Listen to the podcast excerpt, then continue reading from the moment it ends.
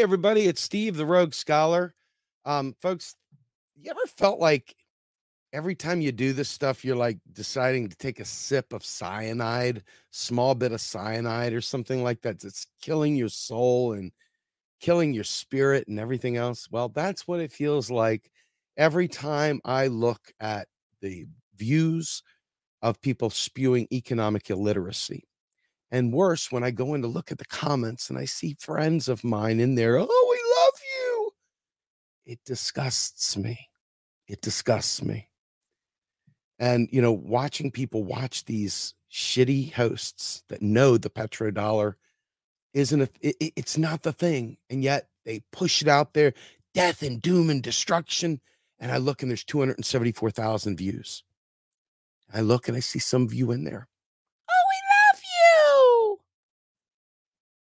Devastating, devastating. It means I'll get maybe 600 or 700 views in the end. 274,000 views of trash, complete and utter trash. But you know what? Somebody found it interesting enough to go over there and watch. We love you. Such a shame. I look at my son and I say, I tried, man. I fucking tried, dude. I am so sorry. I thought we had an army of people that understood this stuff and weren't going to sit there and roll over when they see their favorite YouTube hosts say stupid shit, but damn it, I was wrong. I'm really sorry I failed you. That's how I feel. That's exactly how I feel. And, you know, maybe you all don't take it as seriously, or maybe you do take it as seriously. I don't know who I'm talking to. You know, you all, whoever you are watching right now, thank you for watching. But the people that do what I'm talking about, you know who you are. You know, you sit there, it's Friday night. It's an opportunity to do the right thing. You do the wrong thing. You watch trash. You share it around. You give it air cover. You make them feel special by telling them how much you love them. And bammo. It's like I may as well be screaming into a pillow. So neither here nor there. We're going to go through some discussion points today, because there's been a lot of stuff going on with Credit Suisse and being acquired. I'm not going to really focus on Credit Suisse. It's still fresh. I'm going to let that marinate for a bit. I'm not really worried about having a hot take. I would rather have the right take than a hot take. I know some of you will rush to a channel that will give you a hot take, and good for you. It must feel good to be in the know, even though you end up wrong at the end. But damn it, you got there first, didn't you? Bravo. Well played, buddy. Anyway, so let's go ahead and pull this stuff in. One of the things that I wanted to do, rather than use my own words, is I wanted to read the words of Stephanie Kelton and Randall Wray. There's a bunch of stuff out there from Nathan Tankus about this as well, regarding the Silicon Valley Bank. Now, we've talked about this a number of times because it's important. It's not just a matter of, please give me the answer so I don't have to learn this stuff. I don't need to have an analytical mind to understand any of this stuff. Just tell me what I need to know and then let me run on my way. That's not going to get it done, because as the news comes out, as your favorite shit tube host starts preaching petrodollars and other bullshit, if you don't have an analysis for how to break that down, you're lost. You're lost, and you'll be part of the problem sharing that shit out. You'll be helping spread the disinformation. It's a community, baby, right? It's a community. Seems to be kind of the thing. I want to be part of the cool kids club. You know, see, the smart kids club, unfortunately, has some egg on its face, because the smart kids club, while it's very smart, struggles with breaking things down for people that are eager to share shit shows about petrodollars and crap like that, okay? They struggle with bridging that divide. I've tried my ass off to fill that divide, because I recognize the academics and others that are practitioners are way, way into the stratosphere with a lot of the readings they've done, a lot of the synthesis they've done. Plus, they get paid. They get paid for a living to learn this stuff. And they get paid for, so in other words, while you're 40 hours a week pushing paper from one side of your desk to the other, washing dishes, pumping gas, filling, doing whatever it is you do for a living, right? They are busy reading tome after tome after tome, learning this stuff. And sometimes their explanations, go into the esoteric meaning, very, very difficult to learn, very, very challenging to learn, presuming a lot of prior information. And so when you read this stuff, when you watch this stuff, it's easy to get swept away in the bullshit. It's easy to not know which sources to trust because, well, you didn't understand so-and-so's article, so it must mean petrodollar, end of the petrodollar, it's a blah, blah, blah. Resist the quick fix. Resist the hot take. And resist sharing shit that you can't understand, okay? Resist, because people, I'm telling you right now, I decided to look, and I don't do this very often because I usually try to stay far, far, far away from the idiots that post petrodollar crap and so forth. But I sat there and I reviewed, went down through all these different YouTube channels that were putting the shit out there. And some of them multiple times with thousands, hundreds of thousands of views, sometimes millions of views.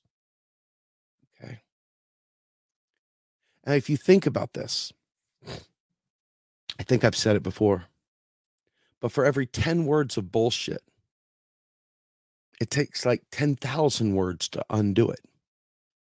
But as you can clearly tell, most people aren't in for 10,000 words. They're looking for a meme. They're looking for a TikTok.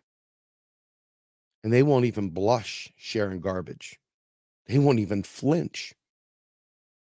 They're perfectly content as long as they're part of the herd. Now, mind you, they feel like they're breaking from the herd because they're the anti-woke. They're going and hanging with people that are really focusing on the real issues. You know? But there is truth out there. And sometimes it's more challenging than a meme. And so this show endeavors to take the smart work of these really brilliant people and to boil it down for you and I, because I'm not brilliant. I just try really hard to not be stupid. I try really hard to be responsible with the types of stuff I share. I don't share MSNBC. I don't share all that shit.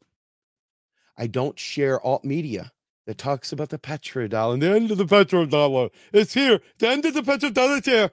I don't do it. Don't want to be guilty of misleading people. If you're content misleading people, keep doing what you're doing. I'm sure that it will be the best. It's absolute trash. There you go. Yes, Richard. There it is. Trash. Absolute fucking trash, right? So I love it. All right, let's go ahead and get to the reading here because this is where the meat and potatoes comes from, and we'll try our best if there's an area to explain if you have questions. And please, in the comments, don't be afraid to ask the question. I don't always look, and I see super chats in there. Problem with doing that is the stuff I'm talking about is deep and dense. I'm sometimes worried, so maybe I need to get to the point where I start trying to look at the super chats for the end of the show and reading them off, something like this. I want to give you guys props because we need the support. We need the financial support. We definitely need your support here, helping us get past, because we're up against guys that are, they can fart and you'll share it. I don't know why that is, but you know, I share fart videos too. On a Jack Vale, crazy funny guy. All right. Anyway, so here we go. I'm going to go ahead and jump into the reading. So this is from Stephanie Kelton's, her newsletter called The Lens. And you'll notice this came out on March 18th. It's the 20th. So this has had an opportunity to bake over the weekend. I really do believe this is a really, really powerful, whatever you want to call it. I think this is a powerful testimony, if you will, to the ability to read and the ability to learn and the ability to know who the experts are and to listen to the correct people, not trash, right? Right. All right. So here we go. Magical monetary thinking at the Fed killed the Silicon Valley Bank by Randall Wray and Stephanie Kelton. I'm going to read this verbatim because it's worth reading verbatim. Today's post is a joint effort written with my friend and former teacher colleague, Randy Wray. Randy was a student of Hyman Minsky and author of many books, including Why Minsky Matters. We were trading emails about the collapse of Silicon Valley Bank over the weekend, and I suggested that we team up and write something for readers of The Lens. So here it is. Before we can turn to the story about how the Federal Reserve helped blow up Silicon Valley Bank, let's take a step back. It really is just another case of history repeating itself. In the early post-war era, Keynesian ideas dominated policymaking. Fiscal policy, what Congress and the Treasury do, was front and center, focusing mostly on managing aggregate demand.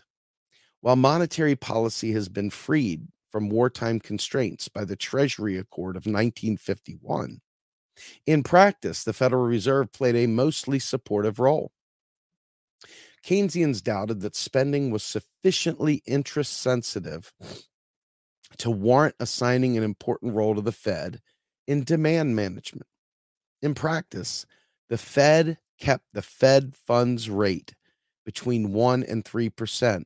For most of the decade, but it raised rates to about 3.5% and then 4% as the economy went into a double-dip recession between 1958 and 1960.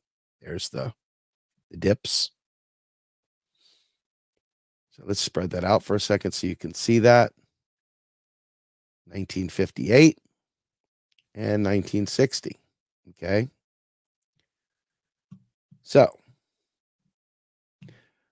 by the mid-1960s, the Fed had taken rates above 5.5%, triggering the so-called credit crunch of 1966. Now, folks, just so you know, you'll see right here these red highlighted areas. These are all accessible in the link that I have up here. And guess what? If you go to the show notes, you'll find the links for all this there.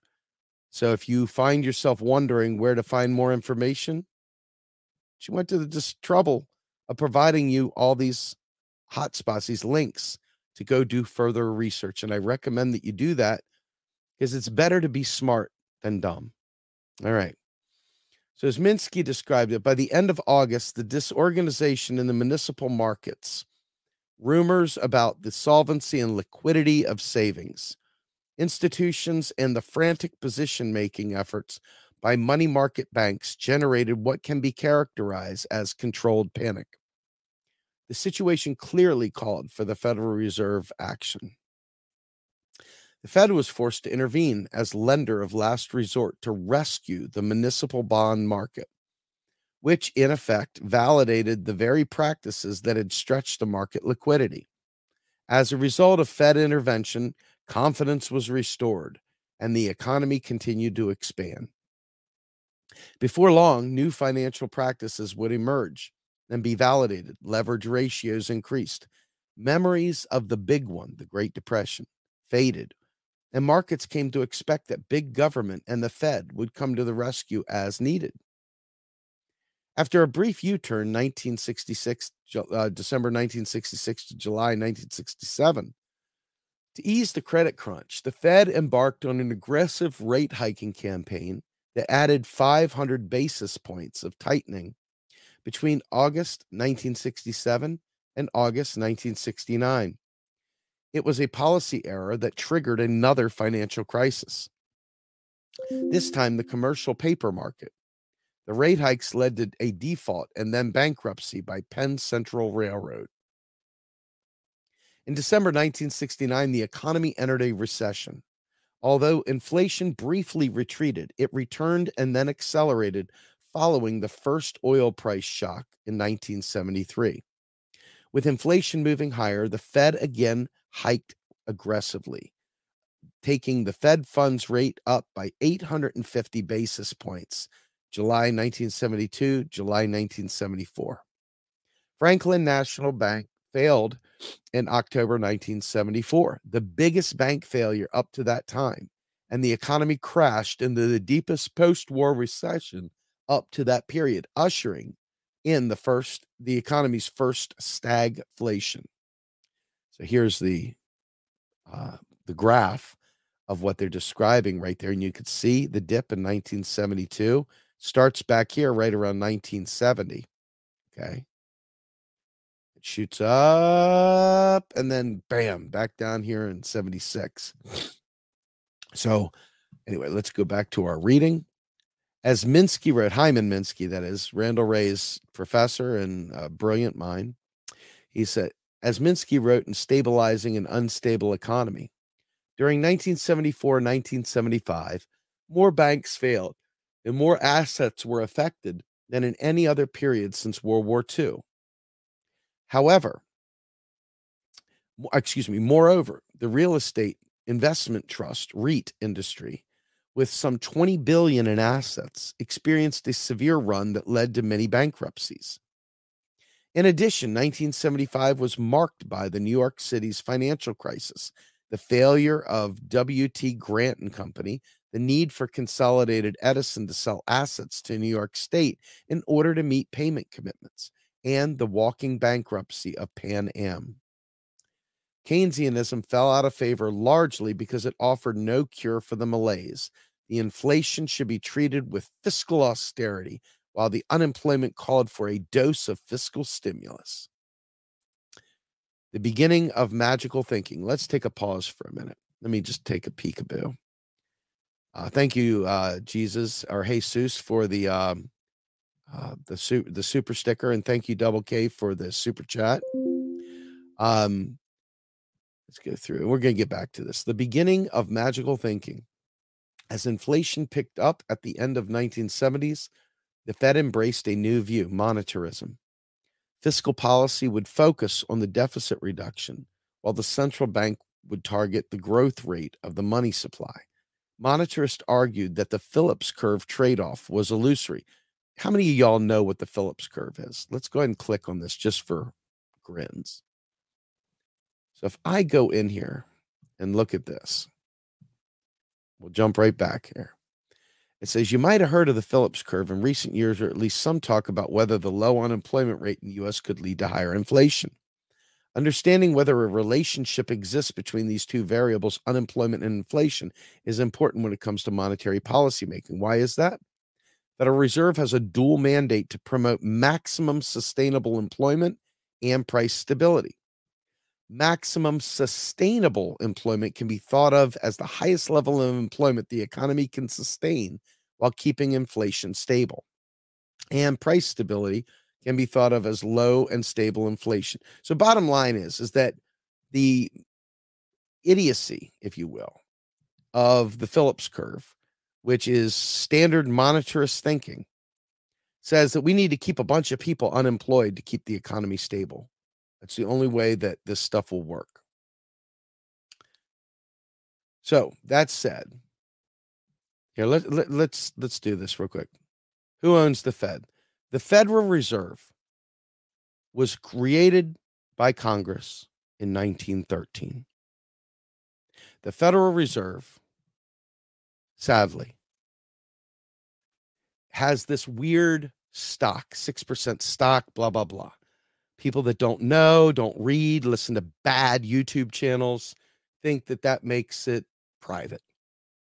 Reality is that the Fed is an arm of the U.S. government. It's an agent of the U.S. government. It's a fiscal agent. It's a monetary agent. It's a bank made by Congress. The Federal Reserve Act of 1913. Have the creature from Jekyll Isle. One of these days, I'm going to burn it just because I'm so disgusted that people take it seriously.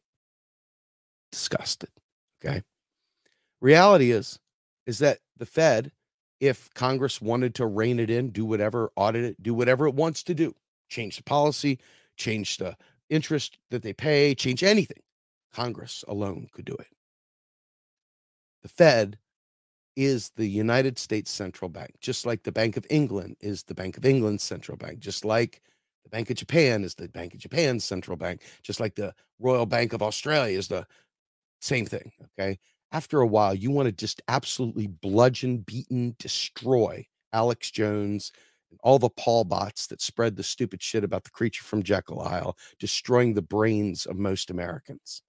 Okay. You just really, truly want to just drop the elbow on them. Okay. But that said, there is part public and there's part private, because money doesn't exist in the government sector. Okay. So I've called it an ingress, meaning the inbound into the government sector, and an egress into the private sector. It's kind of serves as the demarc, like if you go to the side of your house and you look over at the network interface from your old telephone box, there's a little thing inside. You open up the NID, network interface device. You open it up. There's a little teeny RJ14 cord. You pull the RJ14 cord out. You can look into the house. That's the private side. That's your customer-provided equipment inside. You look the other way, you're back to the PSTN, otherwise the packet switch telephone or public switch telephone network. All right? That's the other side. So the Fed serves as a network interface device, like a phone company's network interface device, separating the outside from the inside. Unfortunately, people's brains break because truly disgraceful people have spread this thing about Rothschild's anti-Semitic, disgusting people. Okay, let's be fair. Disgraceful people. We're not talking about good people. We're talking about evil people. Okay, now, don't get me wrong. I would purposely get rid of the Fed, roll it into the Treasury just to shut these fuckers up, because it's not a big deal. The Fed does some really shady shit, but guess what? Our government does shady shit. You elect a neoliberal for president, guess what happens? Are they serving your needs? Should we end the presidency because they're not serving your needs? I don't think so. Maybe we should. I don't know. But it's neither here nor there, because in the end of the day, if you split the Treasury with the Fed, the Treasury's spending surplus deficit matches this other side of the Fed's deficit. So you have public and private mirroring one another, because when the government spends money into existence, it's a deficit on the government side. It's an asset. It's a plus on the private side for you and I, where money matters. Now, mind you, because there's neoliberals in the presidency, because there's neoliberals being appointed to the board of governors and stuff at the Fed, what does the Fed end up doing? The Fed ends up doing neoliberal shit. Now, unless you're a worthless neoliberal, they're not doing anything for you. This is the problem. And so as long as it's been such a shitty failure, the way it's behaved, okay, it gives rise and air cover to some of the dumbest thoughts, the dumbest ideas known to mankind, and the conspiracy theories, the idiot stuff that the libertarians say somehow or another magically appears to be rational, but it's not. And it doesn't take a whole lot of effort to see your entire government, from the deep state and all the unelected officials that run this thing, that have 50-year careers, that have been more involved in policy throughout the time since World War II than your elected politicians are. Okay? The conflation of the consultant rank, writing lobbyist bills for Congress, and congressional people not knowing how to even write a damn bill and suddenly proposing bills from lobbyists. That's a real thing. Do you want to end Congress too? Maybe we should. Maybe we should end the Senate for sure. But in the end, you got to recognize there's capture at all levels of our government. It does not serve our needs. And if you think you can vote your way to fixing that, there's a lot of childlike people out there that believe that. There's a lot of children out there that are over the age of 18, 50, 60, 70 years old, that children-mindedness anyway, that believe they'll be able to vote their way out of that quagmire I just laid out. It doesn't change the fact that it doesn't really matter who owns the Fed, because in the end, Fed was created by Congress. It's a creature of every bank has a federal charter to exist. A bank that does not have a federal charter doesn't exist. So by definition, banks were public banks. Banks were public purpose banks. But because we allowed regulation to slip and fall, banks became basically largely deregulated, and they look nothing like a public bank. So you got two things you can do. And I'm going to get back to the magical thinking here in a minute with Kelton. You got two things you can do. You can either A, create regulation and get the banks back to being boring again the way they were intended to be. That would require will, and that would require actually having a Congress and a government that serves our needs. The flip side to that is you can run around at the regional level and create public banks and hope to God that you can somehow or another make them solvent, keep them solvent, and have a parallel system next to this private system. But the private system's only private because we've allowed it to be deregulated. The charter itself allows banks to create money for loans and stuff like that because they were intended to be servicing the public need, the public purpose. Clearly, finance capital had a different idea. This is what happens in every area when capture comes through. Capture in the housing market, capture in commodities, capture in regulatory bodies, capture in unions. Look how many unions are supposed to serve their people, but the union leads are busy playing golf with the leaders of industry, with the leaders of government, and there's no firewall between them.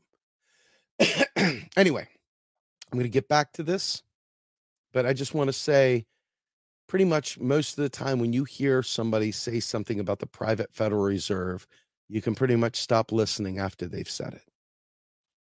There's not much more to say. All right, here we go.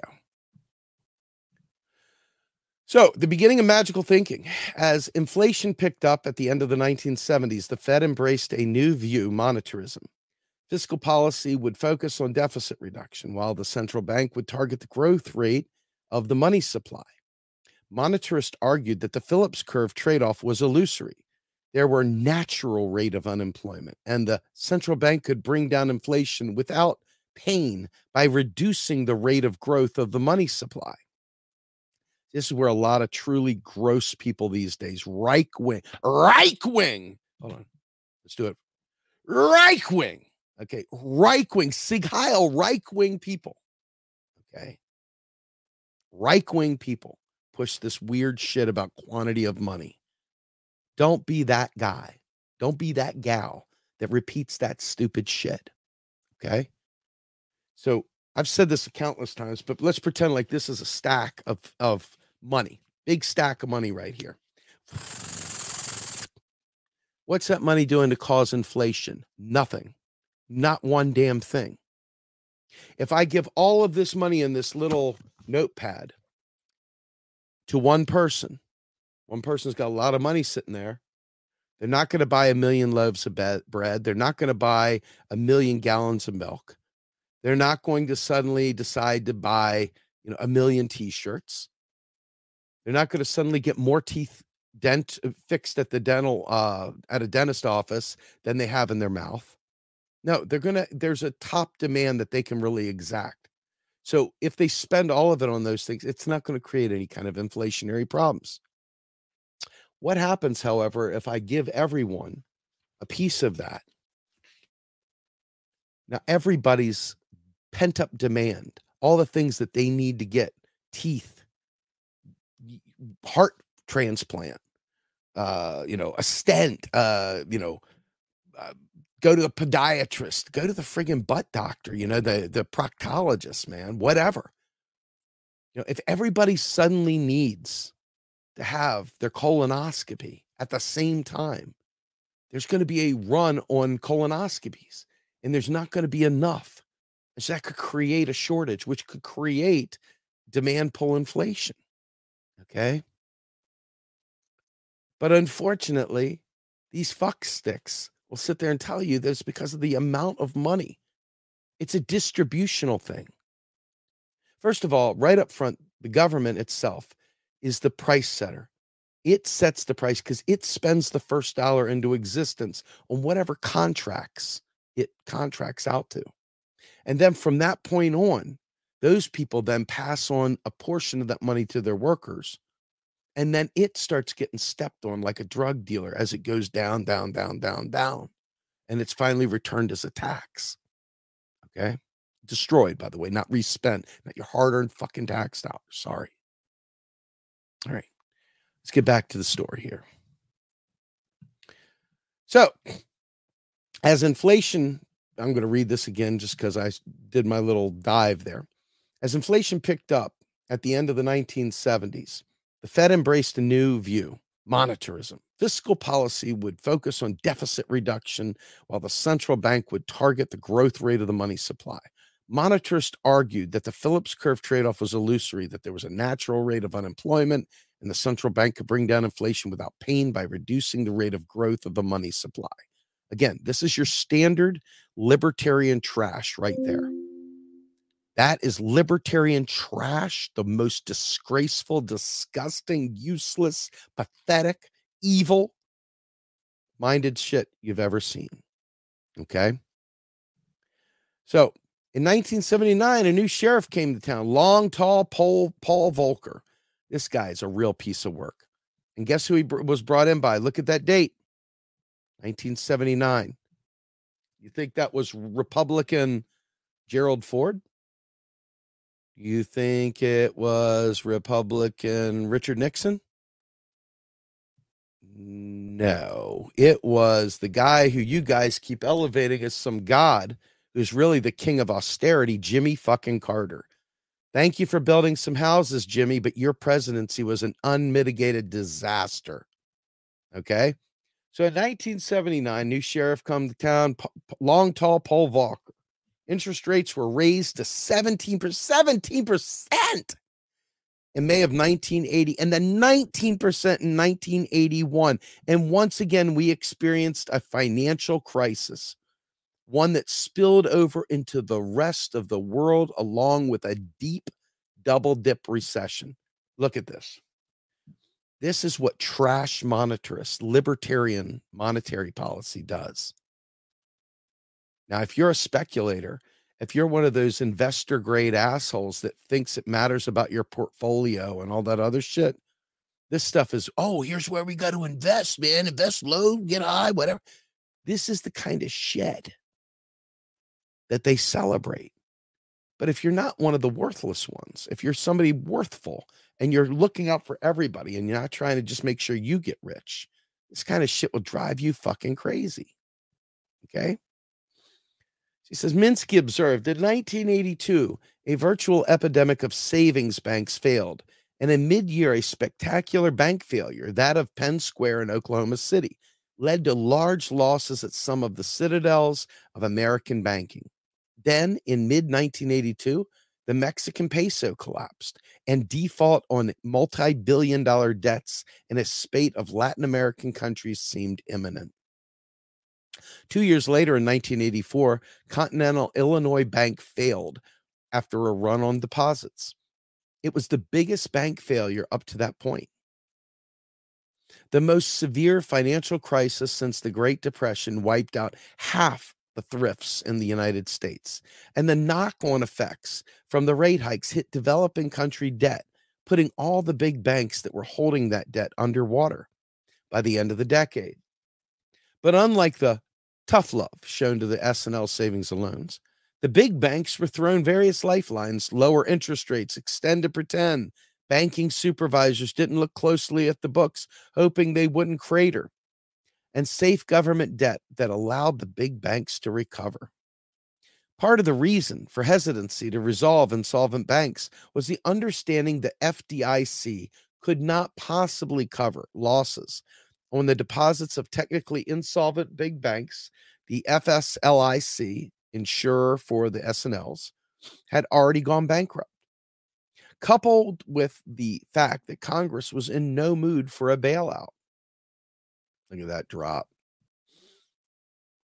Anyway, Volcker's grand monetarist experiment, letting go of interest rates and targeting the money supply to try to bring down inflation, forever changed the banking industry.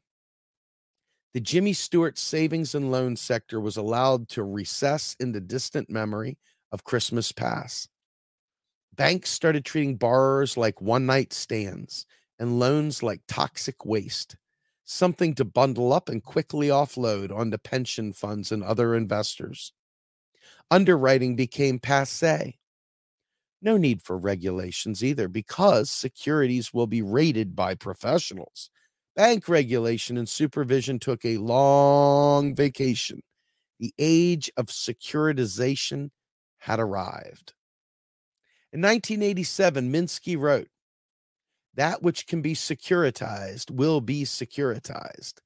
Securitization reflects a change in the weight of market and bank funding capabilities. Market funding capabilities have increased relative to the funding ability of banks and depository financial intermediaries. It is in part a lagged response to monetarism.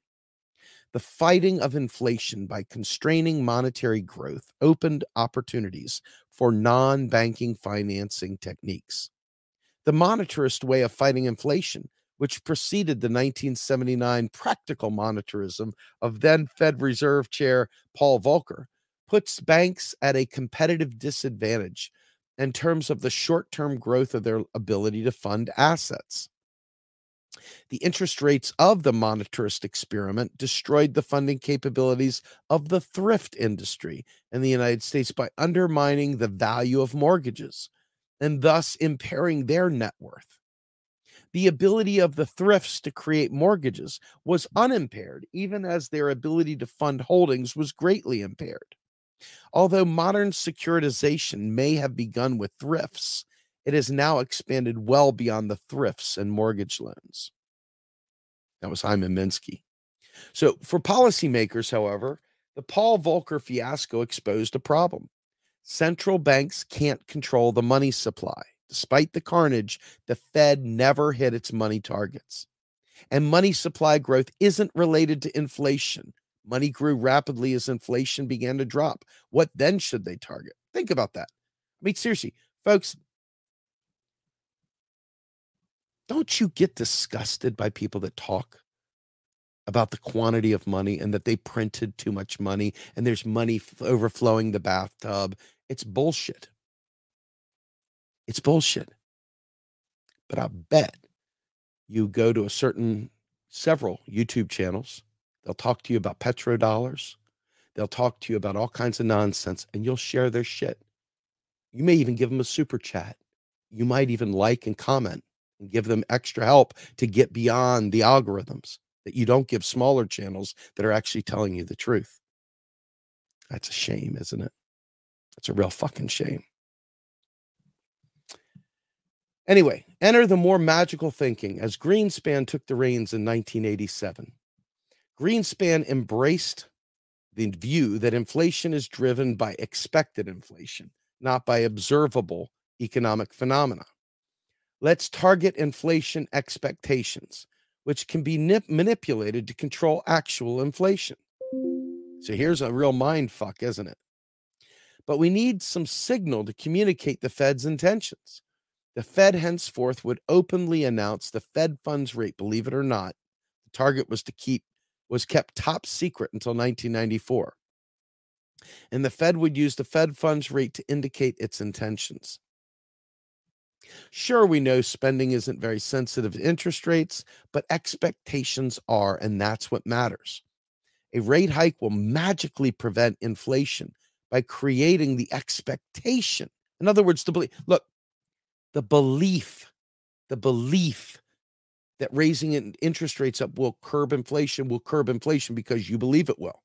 It's the same as the worthless ones that say they're printing money, it's going to cause inflation. And what did every business do? They ran around and they gouged the fuck out of prices. Why? Because they knew a bunch of yucks were going to run and go, they're printing money, it's causing inflation. They're printing money. Printing money. When do you stop? They're just going to print endless money. Useless, worthless comments. Rothschilds. There, that was a wow, man. I haven't ripped off a Tom Araya scream in years. Woohoo! All right, back to the thing. Here we go. God, I might break Rothschilds back out for that one. All right.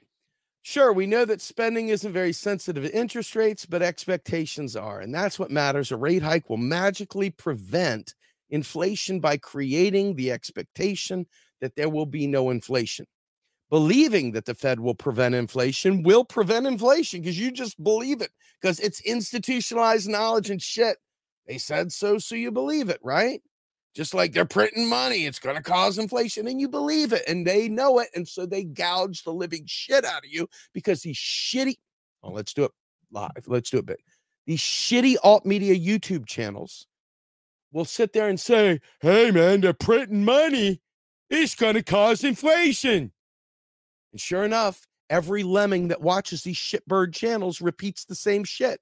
I mean, you have 274,000 views of a petrodollar video, and you are one of the people that shared that shit around. You know why we're fucked. There's a mirror somewhere nearby you. Take a look at it sometime. If you're one of the people that did that, take a look. We love you. Please talk more about the petrodollar. Worthless. All right. Sure, we know that spending isn't very sensitive to interest rates, but expectations are. And that's what matters. A rate hike will magically prevent inflation by creating the expectations that there will be no inflation. Believing that the Fed will prevent inflation will prevent inflation. As Peter Pan put it, all the world is made of faith and trust and pixie dust. After Greenspan's 1987 fiasco, the biggest stock market crash ever, as rates were quickly pushed up from about 6% to 7.5%. The Fed learned that a long series of small hikes is the best way to communicate intentions. Markets can gradually adjust to changed interest rate environments. Policy would change slowly. Once headed in one direction, the Fed would continue to move in that direction for many months. So the Fed continued to push rates up until it got the first Bush recession in 1990, 1991. See, you see how this, look at this. I want you to see this right there. Okay. Now I'm going to show you this for a reason. When you think about presidents, and you think about the fake independence of the Federal Reserve, that's a quasi-independent thing. There's nothing preventing Congress from taking action to force the Fed's hand. There may be some gentlemen's agreements, but the reality is they could easily make it legit and say, fuck you, you're going to do this. You know, they could institute price controls. Have you ever noticed that the only thing they ever want to do is lay you and I off? Yep. Those are real conversations to have with people. Those are the real ones. Okay. So let's get back to this. A housing and tech stock boom finally restored reasonable growth in the mid-1990s during Clinton's second term. Greenspan briefly fretted about irrational exuberance, but the Fed showed restraint, waiting until July 1999 to restart rate hikes. Now, I want you to see this. Bush didn't take over until 2000. Okay. Bush did not take over. Shrub, that is. Okay. Until 2000. He walked in the door with a Clinton era induced recession. Trash won't admit that. Trash won't acknowledge that, but that's the reality, Jack. Okay. So with that in mind, I'm not going to show you this. I mean, you could see it clearly. You know, if you expand that out, here is 99, and you saw the dip, and it comes back up, and then all of a sudden, all the stuff that was done back here, because the things done here don't happen immediately. The things here don't happen immediately. What happens is they do these things, and then they finally hit later. And you see, this is what was inherited. This is the inheritance. This recession right here is the inheritance of Bill Clinton's balanced budget, of the rate hikes, and all the other trash. Because what propped up the Clinton economy, interestingly enough, was a disruptive technology known as the internet. So keep that in mind. Oh, look, I didn't even read this. So here we go. Before long, the dot-com bubble burst. And the economy was in recession in 2001. Another jobless recovery ensued. Y'all remember PSI Net? They used to sponsor Ravens Stadium in Baltimore. I do, because we used to sell stuff to them. They were an internet, here real quick, commentary here. They were an internet company that had a bunch of, you know, piece parts. They weren't like a real full company. They had bought up a bunch of tiny little ISPs back in the day. You remember when there was all these ISPs, right? Well, they bought up all these ISPs. Some of them were nothing more than a bunch of modems tacked onto a wood board. Some of them were a bunch of servers sitting in someone's basement. Some of them were a big company. Some of them were a little tiny regional company, but it wasn't one company. And when PSI went down with most of the others, I mean, AOL, all those folks crashed and burned. Okay. And I was a sales guy back then. I was a senior engineer at Verizon. I used to be a guy that sold the appliances that the internet was built on, all the Cisco routers, switches, you know, all that hierarchical stuff in terms of like edge equipment. I used to do that. I used to go out there selling like tertiary SANs, storage area networks, all kinds of stuff. It was cool, man. I was right there in the midst of the dot-com rise and the dot-com bust. I was in sales at the time, so it was pretty wild. I was flying all over the world, flying all over the country in particular, making sales, enjoying life, living La Vida Loco, man. Definitely a different time. So anyway, there's that little Grumbine moment. Let's get back to it. So in 2004, let's go start back up here. Before long, the dot-com bubble burst and the economy was in recession in 2001. Another jobless recovery ensued, continuing a familiar pattern. New financial bubbles emerged, this time in commodities, housing, and in equities, helping the economy pick up steam. I want to say one more thing too, real quickly. So one of the big things at the time, because I was in that environment, people were waking up one morning with Cisco stock, and the next day they were millionaires, paper millionaires, no joke. One day they were buying MCI stock, next day they were millionaires. One day they were buying dogwalker.com. They never had a single customer. They were buying shit left and right, and freaking more fraud than you could ever imagine. Okay. People were becoming paper millionaires overnight. And then suddenly the next day they were fucking done. Very similar to the crypto shit, right? Very, very similar. Anyway, I digress. So in 2004, the Fed began a series of rate hikes that eventually culminated in the global financial crisis. Washington Mutual failed in September 2008, the biggest bank failure up to that point. Beginning to see a pattern? I sure hope so. Anyway, the rate hikes rippled through the financial system, driving mortgages underwater, pushing the economy into the most protracted economic downturn since the Great Depression. It took roughly 7 years to claw back the jobs that were lost in the Great Recession.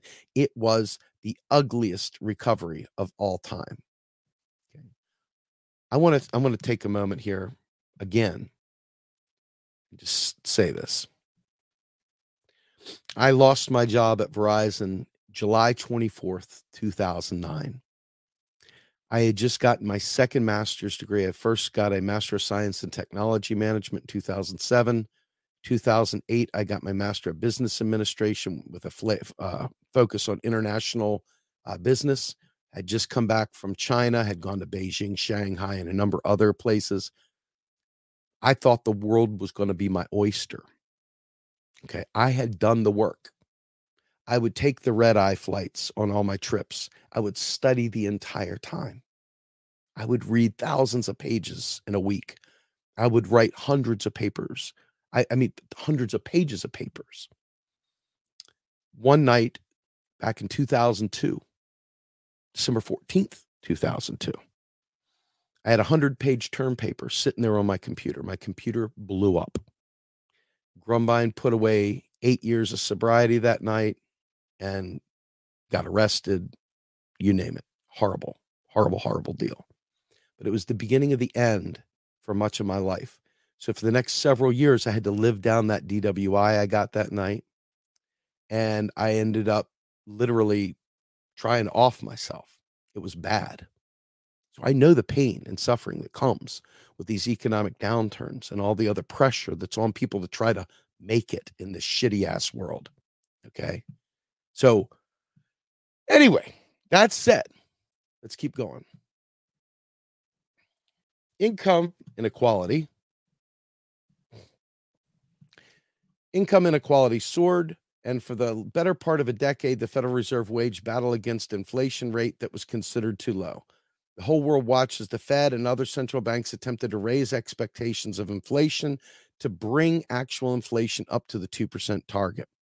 but neither zero interest rate policy, ZIRP, nor trillions of dollars of quantitative easing succeeded in restoring inflation to the Fed's target. Fed's policy was trumped by expectations that had converged to the new reality. There was no inflationary pressure, and no matter what the Fed did, it could not get markets on board with its magical thinking.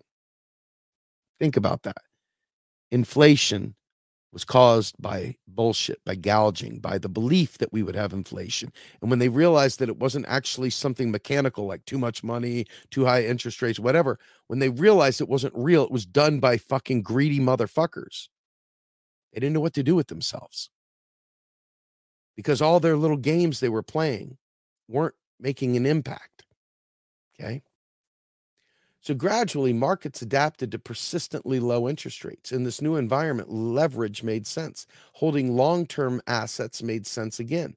Financial markets bubbled. People got rich. Regulations were relaxed. The Trump administration exempted medium-sized banks like SVB from stricter rules. Banking supervisors went to sleep. And then came a global pandemic. After a bout of outright deflation in 2020, inflation picked up, but expectations remained stubbornly low. Clearly, expectations were not driving inflation, even as the headline inflation rose well above 2%. Markets accepted Chairman Powell's view that it was a transitory annoyance. I want to ask you something. Let's stop for a second. When we talk about inflation, you realize that that means someone, let's say you and I, are paying someone else more money. That doesn't necessarily mean that their costs went up. It doesn't necessarily mean that there were supply chain issues. It doesn't necessarily mean that they're printing money. Doesn't mean anything. It just means someone is paying someone else higher prices. And it's not just, inflation isn't just one thing. It's all rise. It's rise of all prices. Most of the time, we're not dealing with actual inflation. We're dealing with what they call a relative value story. But in this particular case, we're now starting to talk about inflation because it's a persistent rise of all prices. Okay. All right. So markets accepted Chairman Powell's view that it was transitory annoyance. 1 year ago, the FOMC, this is the Federal Open Market, this right here, okay, is very important to understand. 1 year ago, the FOMC still expected rates, interest rates, to be in the 2% range for 2023, with inflation in the 2 to 3% range. Holding long maturity treasury bonds and mortgage-backed securities seem safe. I want you to think about this right here. Long maturity treasury bonds. What does that mean? 30 years, 15 years, 10 years? 5 years? More than 3 months? Yes. Mortgages always seem like a safe bet because people don't want to lose their homes. Unless, of course, the Fed is doing things in conjunction with shady people in the industry like Countrywide and others, committing massive amounts of fraud and stealing people's homes, right? Why waste money hedging interest rate risk? The Fed wasn't even bothering to stress test bank portfolios for losses due to rising interest rates. But inflation didn't go away. Financial markets were signaling that inflation expectations remained, as they say, well anchored. But actual inflation wasn't responding in kind. Eventually, the Fed decided it was time to return to the old playbook. Quickly raise rates to show the Fed is serious about bringing down inflation. However, financial markets were highly leveraged, and portfolios were built on perceived pact that the Fed would not destroy equity by over-tightening. Think about that real quick. They had grown used to the Fed not hiking interest rates, that interest rates had stayed low for so long that people, instead of buying a hedge against rising interest rates, bought all these bonds to back up their banks, if you will. 30-year bank, 30-year notes, 15-year notes, instead of 3-month and stuff like that. And variable interest rate, they bought fixed rate because they didn't think it was going to go up. Lo and behold, it did. I think you could easily look at the Fed for fucking this up. I think you can look at banks in a capitalist world. We live in a capitalist world. I hate it. I'm a socialist. I hate it. But in a capitalist world, you must know banks, businesses, you name it, always are looking to raise the value, to raise their margins, to make sure they make more money. Okay. So let's get back to it. But that raised a problem. Banks that loaded up on safe government bonds, mortgage-backed securities, had to either move them into the hold to maturity (HTM) category, that or to recognize losses due to largely non-hedged positions in longer-term assets that could not be unloaded. Short sellers were able to pick out the banks with vulnerabilities and then start rumors that led to runs on uninsured deposits. Look at that. These are the games the fuckers play. So in the past week, we've had a second SVP and a third signature biggest bank failures up to this point. First Republic Bank is being rescued by a consortium of 11 banks. Credit Suisse is a basket case. New bank failure records may be waiting in the wings. Quick and decisive action by the Fed and FDIC can always avert calamity, but they failed to do so in the case of SVB.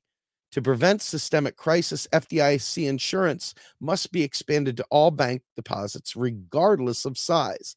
We need to move quickly to find a system of FDIC-insured banks, not FDIC-insured depositors. Unfortunately, we may find that insurance will have to be provided outside the commercial banking system to deposit-like liabilities of shadow banks, as we did for money market mutual funds at the Great Financial Crisis. It could get ugly. It will be a bailout, no matter what the president says. We hope he sticks to his promise that shareholders and management will not be bailed out. We hope that he claws back bonuses and investigates the lax supervisors at the Fed. There's growing evidence that Chairman Powell and others at the top regulatory food chain are at least partly responsible for the lack of oversight that allowed banks like SVB to take on risk. Perhaps some early retirements and resignations are in order.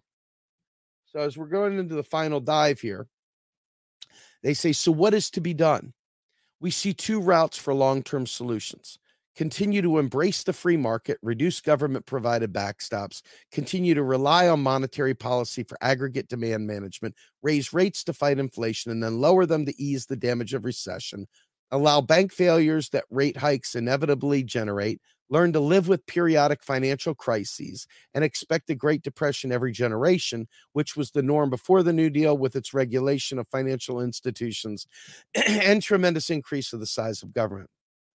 Or stabilize interest rates, stop using them to demand management, and instead focus on financial stability. Regulate and supervise financial institutions, retain backstops like deposit insurance and lender of last resort when necessary to stop crises from spreading, and restore a proper role of fiscal policy in managing aggregate demand. Okay. All right. So we're at the end. What I want to say is this. There is a push for FDIC to take over all deposits, period, at all costs. No limit, no $250,000 limit. Let me tell you why that might be different than what you think, because I know most people just, right? As it stands now, many companies will have like 300 or 400 or 500 bank accounts because they know that their account is only insured up to $250,000. Okay. So they will store all their money in a bazillion accounts. By lifting the FDIC rate from 250,000 to whatever, it then in turn stops that practice of insanity of having a bazillion accounts. Now, it may not seem like a big deal. Either way, these companies will always diversify their bank accounts, and this FDIC thing's not a thing anyway. But it also gives rise to the belief that private banks are the thing, instead of recognizing that money comes from the federal government. Okay, authority comes from the federal government. Okay. Anywho, one of the things that I also want to bring up before I close out of here is that while SVB is the topic in front of us most, right? You know, we got Credit Suisse coming up here. It's happened, but we'll have to break that down after we've had a chance to digest everything. But within this space, one of the things is very important to understand: regulatory environment. We have a lot of terrible people in this world that want to have a small government. And by having a small government, because they don't understand this stuff, these regulatory bodies are choked out of existence. I think when I talked to Bill Black a while back, he said there was something like a 2,000 to 1, one auditor for 2,000 entities. Think about that. That's not possible to manage that. Okay. So when you create a regulatory body that can't actually support, okay, then I think it's important to understand that there's no question why it's going to fail. Warren Mosler said, if you create a banking system, but then you don't create the teeth to support it in audit and regulatory environments, you shouldn't create it. Well, we created it and we killed the regulatory environment. We need that to change. The other thing is, and this is probably the more challenging thing, right? Personally, I think every single bank that fails should be nationalized on the spot. I think we should begin just like BlackRock did with properties. I think the federal government should do with banks. I think the federal government should be buying up banks, anyone that's in failure, reclaiming it and turning it into a public bank, make it postal banking, whatever. Okay. But if you listen to this past Saturday's Macro and Cheese with Roel Carrillo, you understand that there's a lot of stuff out there in the works to make banking, to cut the middleman out. In other words, banking may change radically in the near future. Now, mind you, you and I, we're not at the table.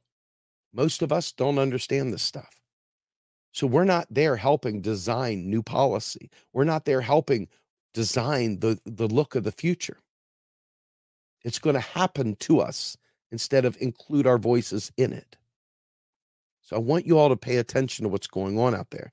And I also want to make clear a couple things.